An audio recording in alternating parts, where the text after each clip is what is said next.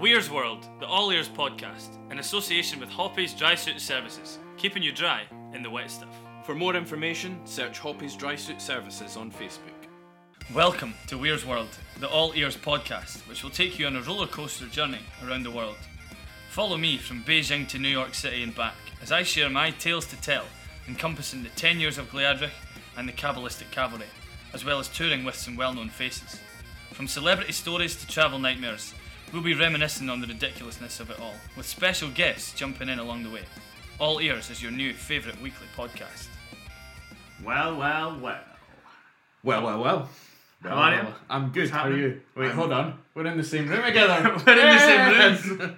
We actually just spoke over one another. You should have kicked me when I when you wanted Oh to yeah. speak. Wait, hold on. I'll kick you now. I wasn't kicking. Was that was that obvious? Dramatic, the- theatrical effect. We'll Oh. call it that. Theatrical. Theatrical effect. Yeah, I like like, that. yeah. um, you know, we've spent a lot of time, right, like rattling off about having been nominated for our award, our Yes. podcast award, and receiving the runner-up prize. Yeah.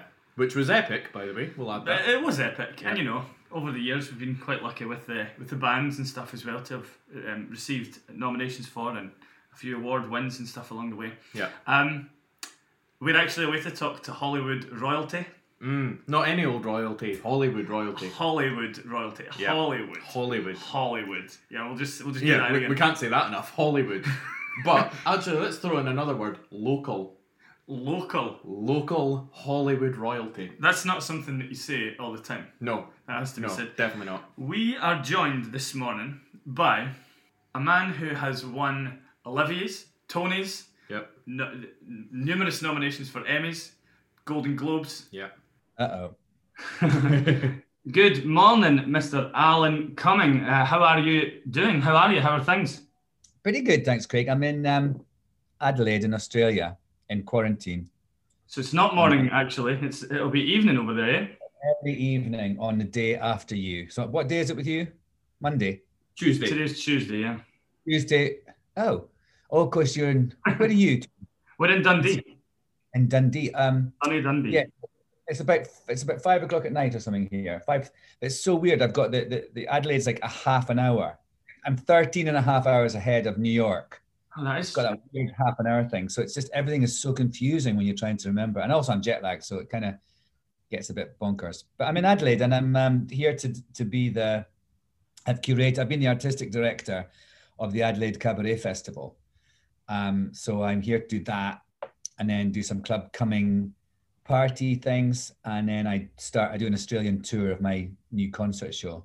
Sounds great. Yeah. Um, how many days into quarantine are you um, so far? And how has the COVID thing been for you in general? The the whole experience. It's been a crazy old time in a in a funny way.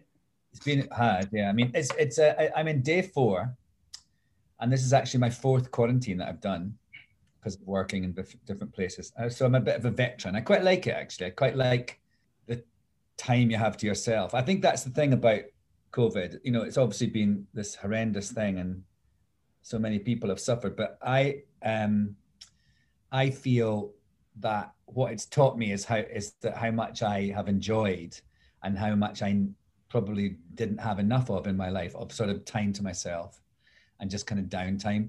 So I've had a really a really great year of of of being, you know, in my place in the Catskills in upstate New York in the in the hills. And so I've just had a really lovely time being there with Grant, my husband, and it's been, you know, we've been very isolated, but I've been able to wander around and, you know, just have a sort of life that's been really, I've really enjoyed it.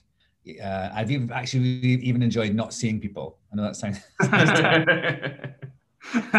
And where whereabouts were you? What were you doing when COVID sort of became popular? I guess were you in the middle of popular, or- popular. Is that what we're calling it? Popular. when COVID dropped, um, I was I was in London. I was doing a play in London with, at the Old Vic, uh, this Beckett play called um, Endgame with Daniel Radcliffe in it. Me and him and Jane Horrocks and Carl Johnson. So we were we were two weeks before the run was supposed to finish. Uh, and hilariously, that play is about um, a plague. It's about what about the world after a plague. So it was kind of this really weird thing to be doing, and then also, you know, looking out every night and suddenly starting to see people with masks on and starting then starting to see empty seats when people wouldn't turn up. And it was and then of course waiting for boris johnson to give some edict about you know closing down theaters which they never did because of course if they did that. Then theaters could claim insurance. So it was just so it's actually the, the young the old vic was the first theater to say okay we're closing.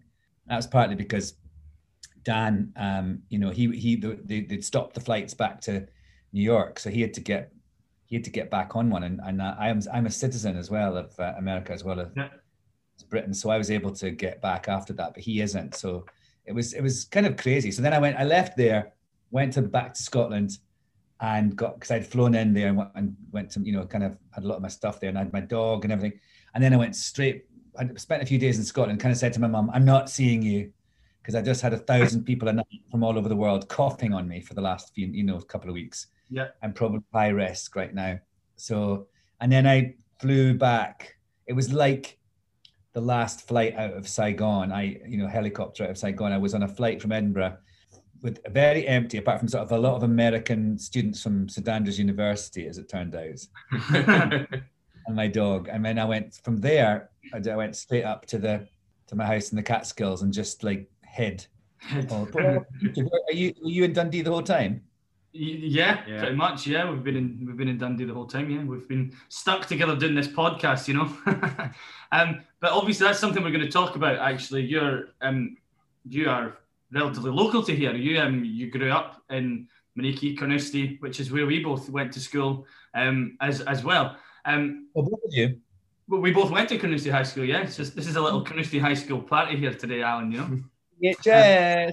Um, how how was your time growing up in in Carnoustie and Monikie? Um, when you were at high school in Carnoustie, what was this what you always wanted to do, or what did you want to do um, when you were growing up? Well, I grew up. The thing about me was I grew up sort of in the country. You know, I, my dad was a forester on Panmure Estate, so I had a very rural. Even though I, I mean, Monikie was sort of like a, you know, the, the sort of uh, hotspot uh, for me, really. You know, I mean, Carnoustie was like the big city. Um, I, I really, you know, I, when I went to drama school in Glasgow at 17, I it was crazy because I had lived, you know, in in the middle of a forest basically, and suddenly I was um, in a flat in the west end of Glasgow and like night buses. I, I was just crazy. I just, I was, I realized what a country boy I'd been. I couldn't sleep. And anyway, um, growing up, yes, I sort of, um, I think I did want to be an actor from pretty early on. Once I realized that you could do the acting thing and you could actually do a job, it could be a job. And it's actually kind of the first thing I was any good at at school. Like there's a, a really lovely teacher at school called Mrs. Law, who's my English teacher and uh, she did some would do plays after school sometimes. And i she asked me to be in one and i did it and i that kind of was it. I, after that i really thought that's what i want to do. I kind of just you know you know when you when it's something you're good at you just stick to it.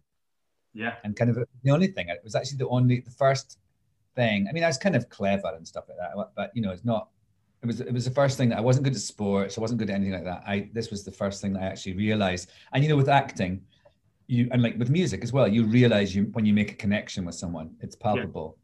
so that was a that was an exciting thing so yeah i, I mean i wanted to be either a, a, a, a journal i remember when you know when you have to go to the hmm. you have to tick the boxes about which subjects you're going to take yeah, yeah, yeah. for your exams and then you have to say what you want to be and i remember i put an actor or journalist and it was so funny because i went to after school before i went to drama school i worked at dc thomson's in dundee yeah. for about a year a bit so I was technically a journalist, and then I went on to become an actor. So you know, tick tick. Con- con- conquered all of those childhood dreams right there. Conquered. We're going to talk a little bit about.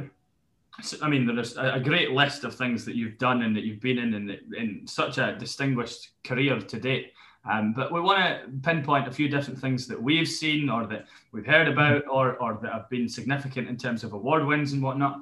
Um, but what, what did you see when you look back, what did, did you do you see as your kind of big breakthrough? What was the kind of moment where you were realizing like this is going to be my career? Gosh, there's such a lot of them, you know. I mean, for, well, for the one to say what this is going to be my career, um, I mean, I guess that was you know pretty. I mean, I went to drama school, and I and I, and really, as soon as I, in my final year, I was one of those annoying people that I didn't made my sort of professional theatre and film and television debuts whilst I was still at drama school. So I kind of, you know, I thought, oh, this is going to be okay. I'm going to get work because I'm even getting work before I've left drama school. That was kind of, I, I knew that was when it was going to be my, definitely my path. But there was various things. You know, there's a play I did at the Royal Lyceum Theatre in Edinburgh in 1986. When I actually, that's when I, I was like a full year and a bit after I left drama school, and that's when I realised that oh, I see, this is what acting is about. This is how you do it. Totally had the wrong end of the stick. Uh, and uh, you know, just you just something clicks, and you're like, oh God, I've been doing it all wrong. Um, and then you know, other things like the first, you know, when there's things like the first time that you get interviewed or the first time you get recognized on the street or, you know, things like that. And then just, it, it just, and those things keep happening.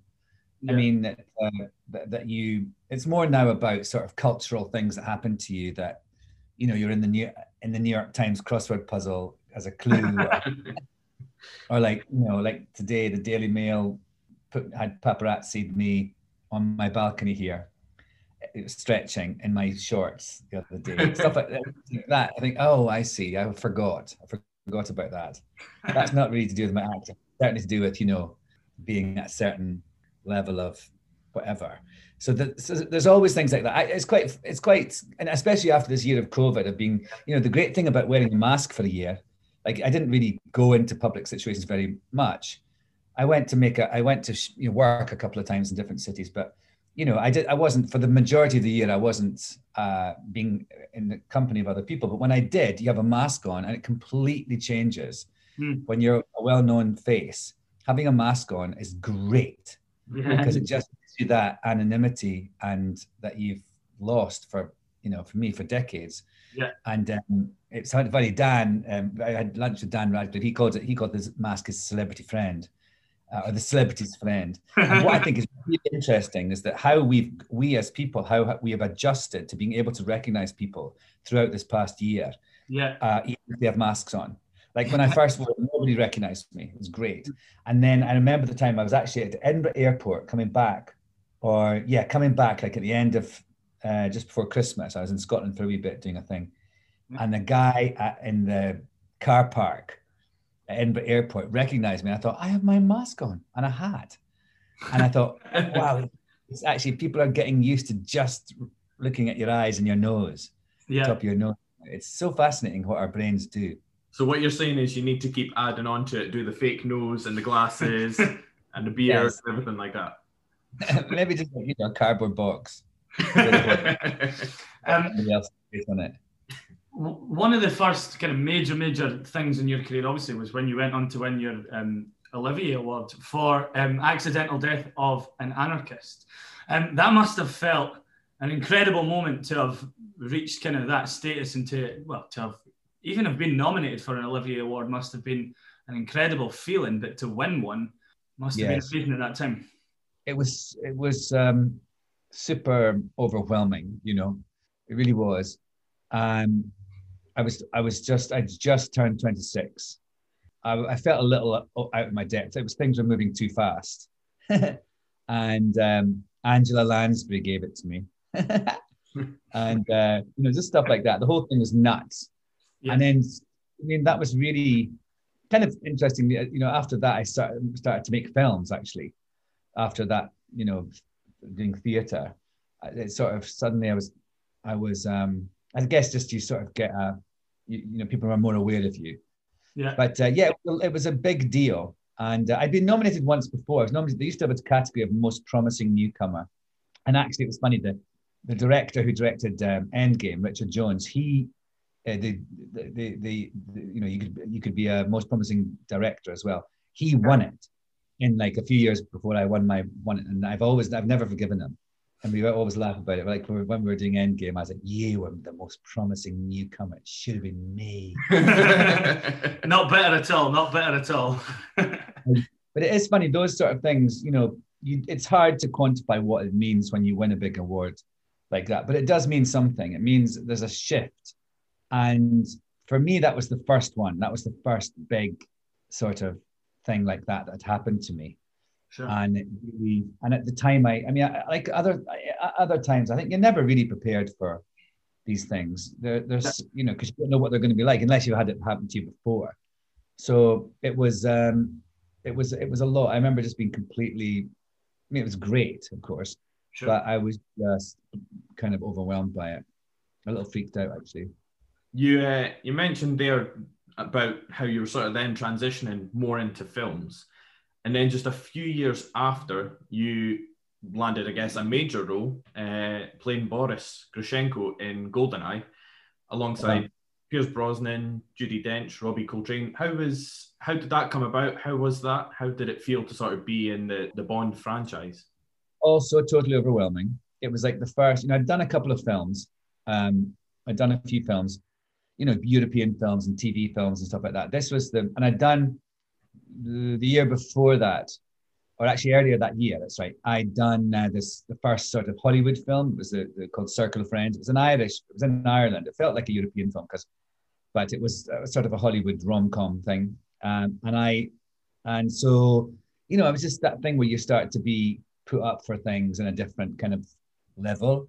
And then all of a sudden, it was funny actually. I went to the meeting for the James Bond film. I just got, you know, asked to audition for it. Went to meet the director and the producer, Barbara Broccoli, and just got it, you know. And that was actually one of the one of the craziest days of my life. I was in, I was just having a really terrible. As my marriage was breaking up at the time, all this weird shit was happening to me, and in the middle of it, I was just feeling so depressed actually, and, and like crazy. Mm. And in the middle of it, I had to go and do this. And actually, it's, I, I, think it's interesting now that most people, if they were going through what I was going through, would have postponed this meeting. Hmm. but it was it was interesting in a way. I mean, I'm glad I didn't because I got the part. But in a way, it was said a lot about what my self worth was at the moment. I was like, oh, I've got to go to this meeting, even though I'm you know, practically having a nervous breakdown. So I um, right. So it's kind of weird. I, I I remember like the 30 minutes or so I was in the room. I was completely like there, but all the time around it, it's just like a blur that day. It's so crazy. So that and it wasn't. It was quite a long time after before I started. You know, that was about in the summer, and it wasn't until like December or something that I um started filming. And that was also, you know, I I was on the first day of filming, and it was like really huge because it was the first Bond film for a long time. Uh, it, was like it was rebooted, you know, and it was Pierce's first uh, one as as James Bond, and and and on the first day, everyone's nervous, and it was kind of crazy. it was a great, it was a great experience. I really liked that. I really enjoyed doing that film. It, must have been amazing. Um, and throughout your career, you've really transitioned between theatre, movies, and acting in different capacities, really. Um, Mhm. Spy Kids, a great film that we both love. Um, obviously, you played Fig and Flip, Floop within that. And then, obviously, Yeah. Cabaret is an example of a, an incredible show that you were also in and won an uh, Tony Award for, for your, obviously, performances on, on Broadway. Do you want to tell us about those experiences being in Spy Kids and in Cabaret as well? And also, if you have a, do you prefer doing live theatre or do you prefer film? And how are they different? Because they are very different, I imagine, as an actor as well. Um, well, first of all, Spy Kids was uh, actually it's funny. Last night for my podcast, I have this new podcast called Alan Cumming Shells, and last night I interviewed like in my quarantine here. I'm trying to use my time well, I'm backing up a lot of episodes. So last night I interviewed Carla Gugino, who played the mum Okay. in Spy Kids, and that was really lovely. We had a really nice chat about the movie actually, and uh, and just you know the making of it and all the things we remembered. So it was actually a lovely thing. Again, it was one of these times where you know no one no one ex- so it's about i shot that in 2000 and i after i did cabaret on broadway and i won the 20 that you know again was another sort of felt like another overwhelming you know step into another sort of level Yeah. so i started you know these bigger films i'd done a couple of films in hollywood before that but it was kind of i got you know a sort of slew of these uh you know films and um, studio pictures. And then I and so then Spy Kids came along, and it was interesting because it was shot in Austin, Texas, with Robert Rodriguez, who at that point was had only done these kind of um, he hadn't done any kids films. He was much more known for these sort of you know um, not gangster ones, but sort of you know uh, like Desperado and all these things. Is that what it's called? Yeah, Desperado. Yeah, with um, Antonio Banderas and these. So he had a different energy to uh, what you'd imagine a, a, a director of a film like Spy Kids would have and it was in Austin. It was away from the sort of the Hollywood system, so it didn't feel like we're making this big blockbuster that it became, which I think was great. It, did- you know, it was no expectations, and I, we were talking last night about how I got taken into the studio office in New York. It was Dimension Films, and to, to, be shown all the merch and all the stuff to talk about my press campaign. And it was all like, um, you know, uh, what do you call it? Happy Meals and but McDonald's, all the little toys and McDonald's. And I remember like I was going, oh, look at these, There's little watches and cameras and little, it was such fun. All the little spy gadgets. I, oh, look at that. And the and the guy who was showing the head of the studio was like, Alan, pay attention. He gave me into trouble for like, and I was like, well, you, you showed me these things. Um, but so none of us actually imagined that it was going to be this big, as big as it was. And then it became this huge thing, and it kind of, you know, was a was a big. What's been lovely about it is that actually people who are young adults like you guys, and and how old are you? Twenty eight. Twenty eight. So maybe yeah, yeah, your age and maybe slightly older, I think. Maybe slightly. No, that's about you're about the perfect age. Like you were when it came out. You were what? It's twenty years ago, is it?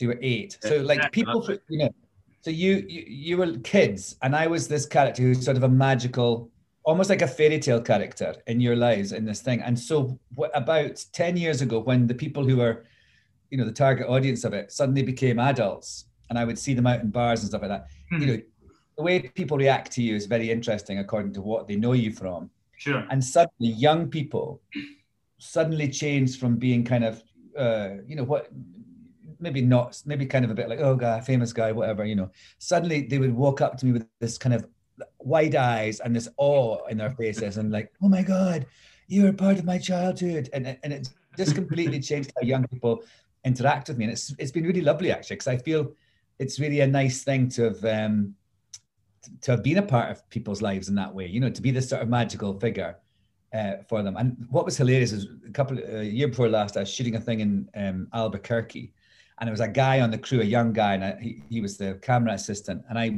I, and he was new, and I walked on, I saw, I saw him kind of freak out. I thought, oh, Spy Kids, and um, and I could tell he didn't think it was appropriate to say anything to me because uh, we were rehearsing and stuff. And then then we went away, and I was coming back from my trailer back to set, and he was coming from the camera truck, and he said he saw me and he went, Alan, Alan, I've just wanted to, can I just say to you, I just, I, I have to say, you touched me a lot when I was a little boy. I was like, so it sometimes backfires. I was like, let's keep that to ourselves. There's a lot of the early years you probably don't remember. yes. but then, and then like, oh, sorry, oh yes, your question, I understand there's lots of bits to your question, Craig. Yeah, well, sorry. Cabaret um, was again another overwhelming. I seem to be overwhelmed all the time. I, I suppose I am. It was a huge thing. I did it first in London in like 93, 94 with Jane Horrocks as Sally Bowles. And that was and that was at the Donmar Warehouse. And that was a sort of small and kind of, you know, ragtaggy sort of production. And then that moved to Broadway and was much bigger. And then that's when I won the Tony. And then I did it again, uh, you know, about five, four or five years ago on Broadway, the same production. And it was this the one with uh, Michelle Williams and Emma Stone and Sienna Miller, Altikov, you know, did played Sally Bowles. So that I've been had this huge long connection to cabaret, and I really love that show, and I love the sort of the form of cabaret as well. Mm. But you know, the, when I went to New York to do it in '98, it was another one of these occasions where I felt a bit like I had fun, but I was I didn't really know what was going on. I didn't understand what was happening to me. There was it was a huge thing. Like someone said to me a couple of years later, I was at this dinner, and this woman said, "You know, I've never seen New York welcome anyone the way it welcomed you uh, oh. in like 25 years or something. So was, it was, so it made it, you know, put it in perspective. It was incredible. Just like, like, like, you know, when I won the Tony, um, it was on like front page of the New York Post. People on the street were congratulating me. People, you know, it was like this. Everybody knew it was a big deal. I remember when I won the Olivier. You know, it was maybe page 17 on the Evening Standard or something, and you know, nobody got on the bus and went to work and was so it's just kind of a different i guess it's much more of a cultural thing in yeah. new york compared to what it is in london. So it was just a lot. I mean i i loved it. And i'm really glad i did the show again all those years later because i sort of feel i um i got to enjoy it in a way that was more about the play and the production rather than this furor that was going on around me. And then so i and i i you know i sort of think about what the difference between that uh, film and theaters. I, I always would be a theater person, first of all. Um, if I had, you know, if I had a gun to my head, I would. And actually, I really enjoy the thing I've done for about the last 10, 12 years is these con is, is doing concerts. My own, you know, me in cabaret.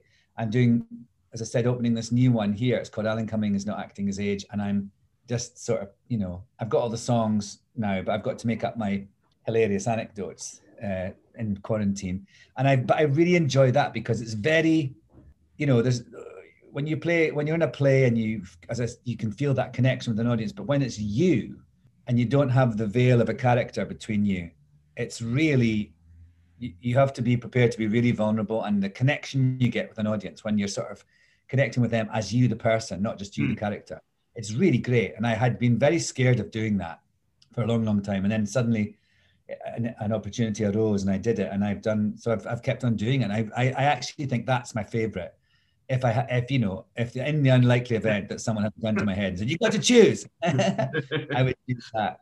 So, and in terms of what's the difference, I don't think there is much difference. The circumstances are different. Obviously, on a film set, you have to get up really early, and you're, you know, you're kind of cosseted, and you, it's a different way. You don't have obviously have a reaction from an audience, all, all those things. But actually, obviously, in the theatre, you've got to belt it out a bit more. And yeah. sometimes when I've done a play and I go back to doing a film, I'm, oops, I sort of think, oh, that's right. I don't have to turn the volume down. But actually, what you're doing, I think, is it's you know, it's like I think the concert thing has taught me that it doesn't matter how big a, a, venue you play, if you connect with everybody, it's like you're in the same room as them, and that's what that's. So in a way, you're just trying to do the same thing, acting. Um, just you know, you just have to pretend to be someone and mean it, and sure.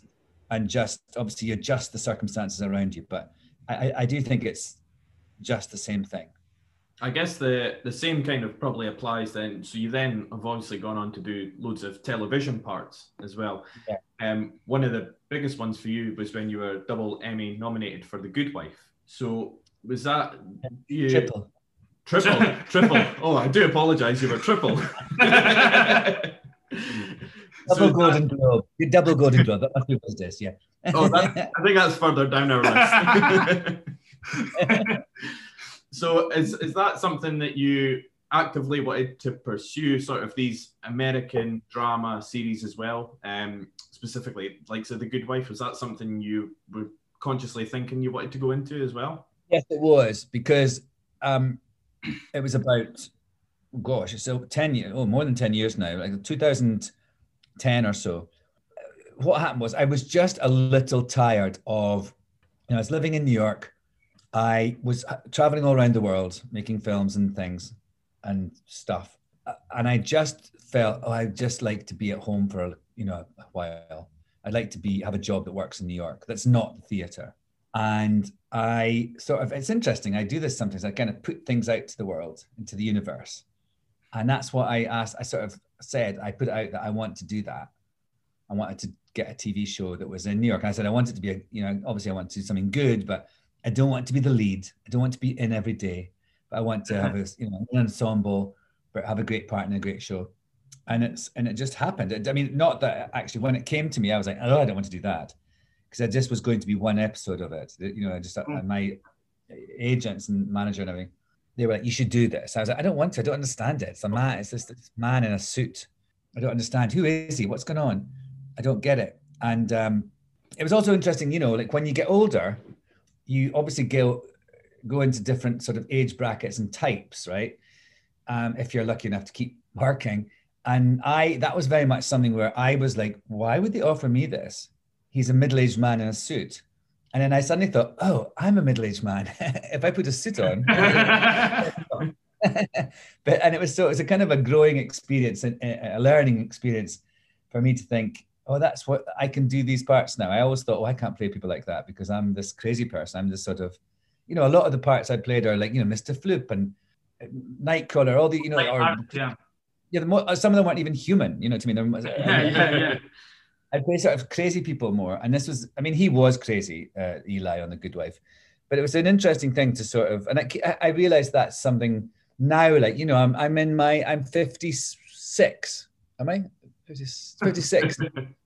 so, you know, my next big birthday is 60, for sake. And so that's an interesting thing that I feel like, you know, like those, the, the, the horrible Daily Mail uh, paparazzi shots that I saw today of me on my balcony. I thought, who the hell's that old guy? and, uh, it's that's an interesting. It's it's in you. Sometimes there's things happen like that, and you think, oh yeah, that's right. I and now the parts I'm playing, you know, uh, and and it just happens to a run of things at the moment where uh, I'm going to do, but I'm kind of like the older guy in a group of younger people, and I love that. It's great, but it's so funny that now I'm properly the older guy. You know what I mean? I'm not. It's not uh, sort of ridiculous that I would be that. So I, I, but anyways, with Eli, I, I really wanted to do that, and it was a great experience because it was such a well written show.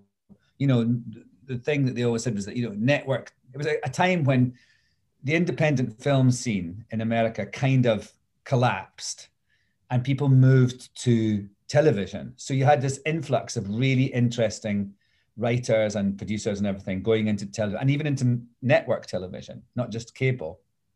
And that was so that's how the Good Wife happened. And you know, I did that for seven seasons and it was just a and I, the great thing was I was able to do other things. I was, you know, I make a lot of my own work. I write, I do all these funny things, and in in the gaps, you know, in the summer, I'd have a sort of a three month hiatus, and I'd be able to go and do a film, or I did like the the Macbeth that I did with the National Theatre of Scotland. I did that two years running, you know, once in Scotland, once on Broadway, and it was. In, I was still able to feel like I was um, having a varied career, not just in one show, whilst I was in the show so it was it's actually perfect. It was i didn't realize how uh, good i had it actually until the next thing after i did i was like the star of my own show and i was like oh i hate this. You've got to be in every day. I'm exhausted.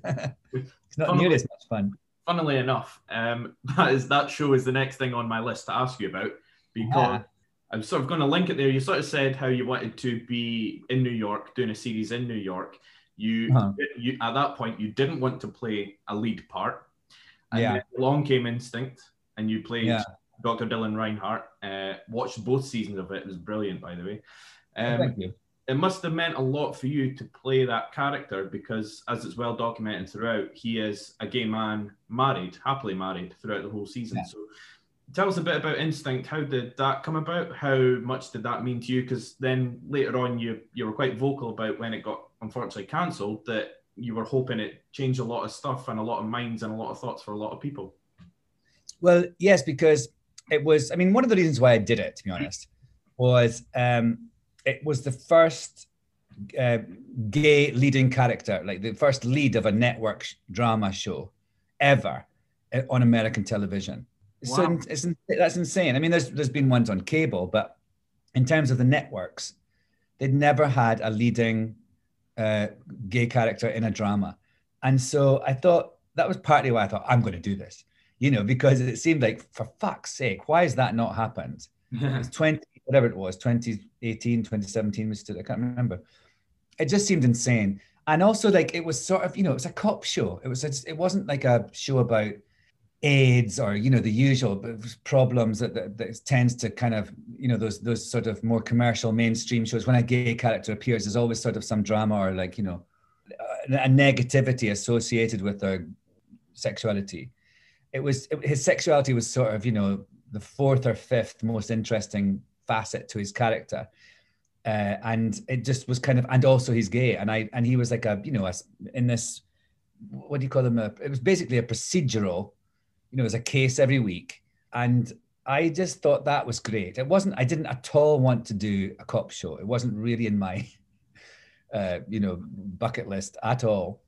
But i just thought you know this is really good and it would be fun. And they were it was CBS and they were very nice to me and because that was where uh, the Good Wife had been and it's just one of these things you know you just sort of oh now you do the lead in your own show and so I did I did that but I was I actually felt it was more really the fact about the kind of cultural importance of a gay character being a lead in the thing and I think it was what was really interesting to me was how little fuss it caused on in sort of middle America and I you know when it was on I loved I was also doing my concerts sometimes. Um, I was doing a tour of my Alan Cumming Sing Sappy Songs tour. And so I, I would, uh, I would be traveling quite a lot. And uh, so it was short season, there's only 13 episodes instead of 22. And um, I would see people in airports and like, you know, um, Denver or something, or somewhere in the middle of nowhere. Well, you know, that's not in the middle of nowhere, but you know what I mean? In the middle of America.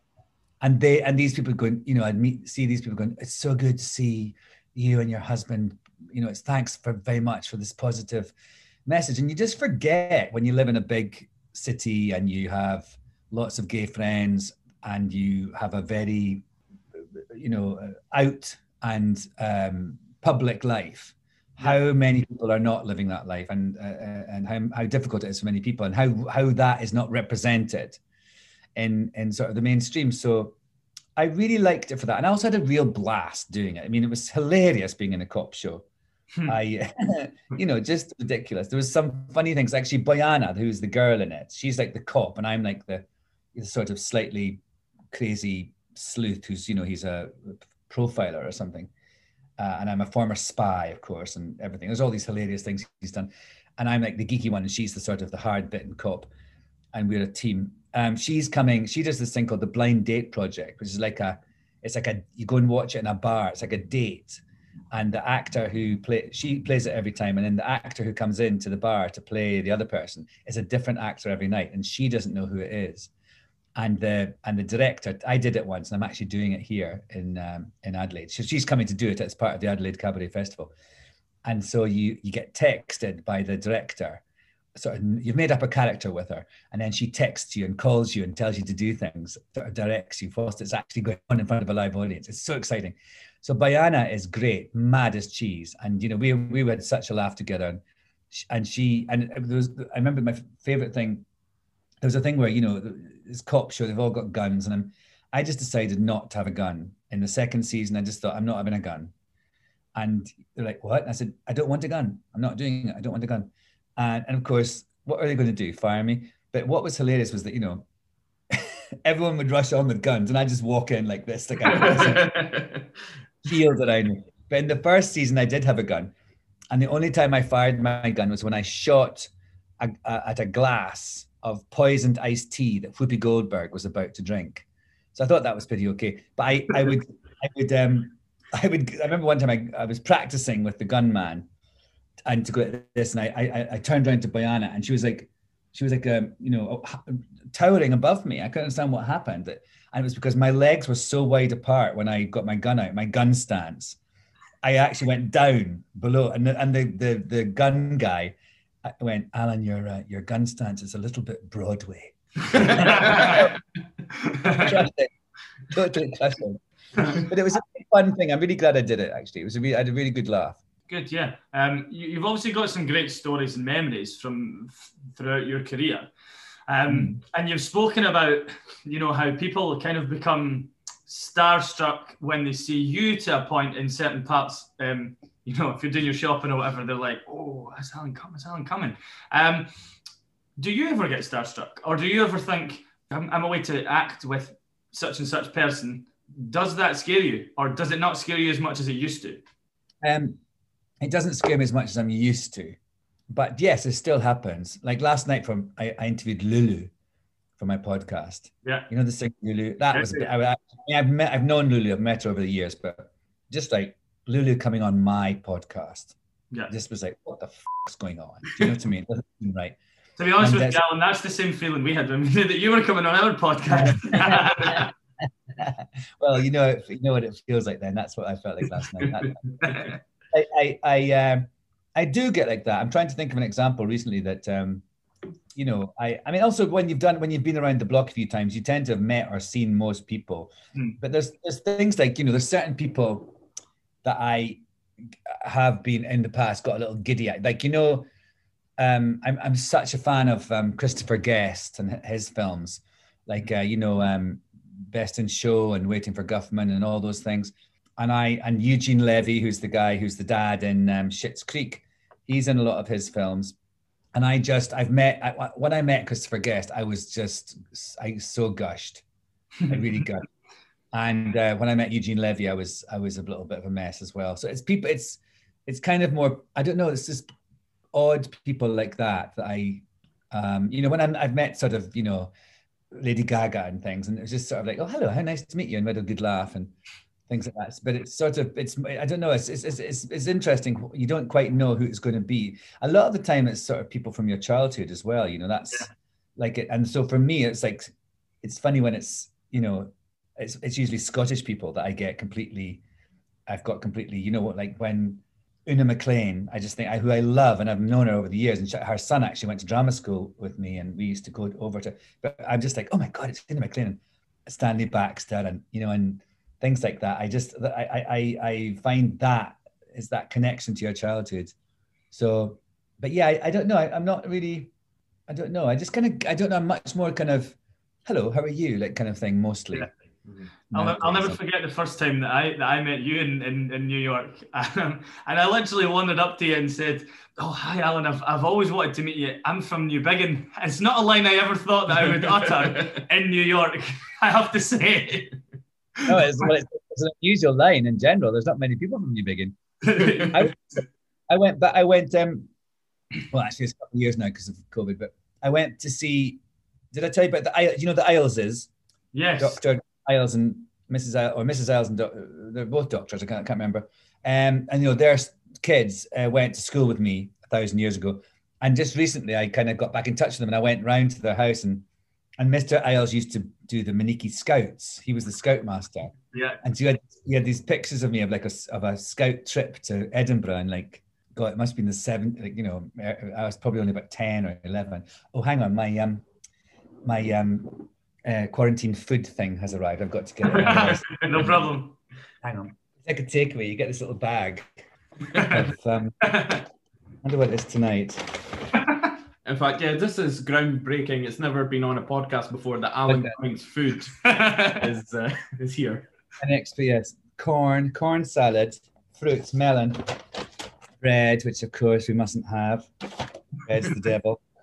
And uh, I've actually been such an old granny. Rice and something, because uh, I'm vegan and I I this um, the, I asked I asked the the festival if they could because the first couple of days the food was a bit wasn't so great, and I so they brought me this crock pot, and so I made and it's like a pressure cooker and it's a crock pot as well. And I was too scared to use the pressure cooker because I never used one. I always think it's going to blow up and kill you, you know, and like bash through the. I've heard those things about it, the top goes off and it goes through a wall. And I was just wanting to make some soup or stew or something. So I made like a, a crock pot. It takes eight hours to cook. So I was just desperate for my dinner. I had to wait eight hours to, for it to cook the other day. But I just think it's, I mean, I've got my fridge full of soup now, but it's such a granny thing to do. such a granny. Making soup. It's knitting next. well, do you know, you actually linked nicely into it. We, we were going to and do a final section to talk about what your current plans are. But obviously, we've covered that. It's knitting, isn't it? It's uh, you... Actually, you know, upcoming my bar in New York, we do have knitting. Do they? Yes. You know, we were. I don't know if you know this. We were meant to. We were meant. I was. I was meant to put on a music evening in New York um, a few years back, but you had an issue with your music license or something like that during that time. Maybe we can do it next year. Oh, you know what it was, Craig? That's right. It was. Um, know, we had a, our cabaret license. We had to. Oh, was just. It was the. It was a kind of a thing about 16 years ago, we had this, you know, the whoever owned the bar had not signed the correct form.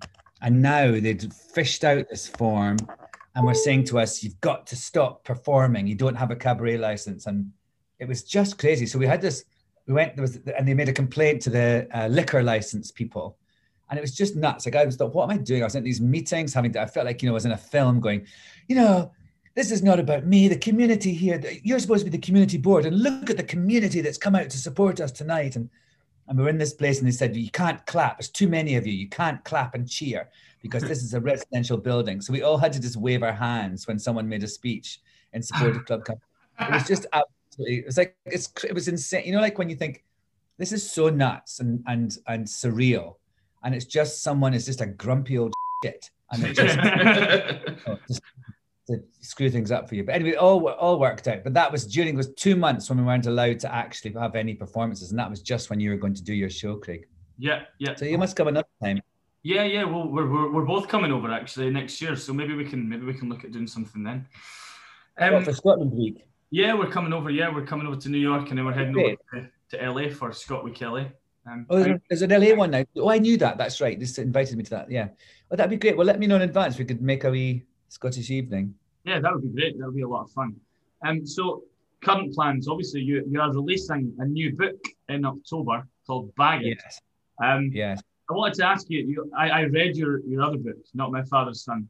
Um, and so my first, the first part of the question is why why are you doing a second book? And the second part of the question, I suppose, is how much you obviously spoke about the incredibly abusive relationship that you, that, well, abusive abuse that you suffered from your at the hands of your father. Um, yeah. How do you think that has shaped you as a person as you've grown?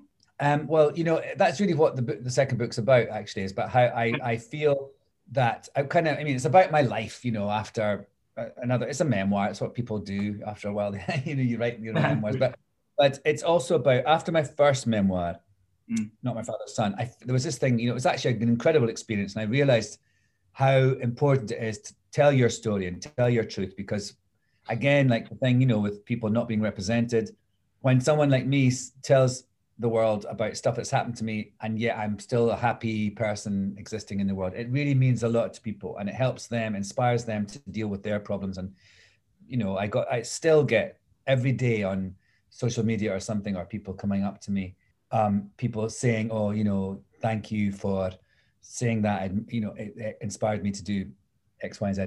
So that was great. But also what i didn't like was this idea that somehow i have uh, you know conquered and uh, you know triumphed and sort of i'm cured of this abusive uh, childhood i had. And that's that is not true. And i think all of us every single person has got like shit in their past baggage and yeah. that you you know is maybe not violence or anything like that but it's obviously we're all things screw us up and you just learn you, you never get over it. You never it never goes away. It just it always stays with you and you just manage it and you just prioritize it and you get you know you just make it make your life work around it. But it's always going to be a part of you and that's what i wanted to say in this book uh, especially as a reaction to the reaction to my first one and that i just wanted to show my life and show the sort of the shadow of my dad actually. You know still now it's sort of uh, you know, I, I, there's things happen to me and I, re- there's things triggered for me. And I realize that's why that's, you know, it's because of what I went through with him that I'm,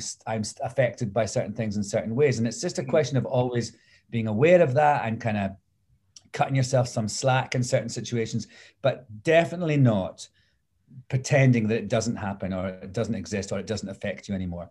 And that's really, you know, I think one of the great things about COVID or one of the positive things that's come out of it is this uh, way that we're all talking about our mental health much more.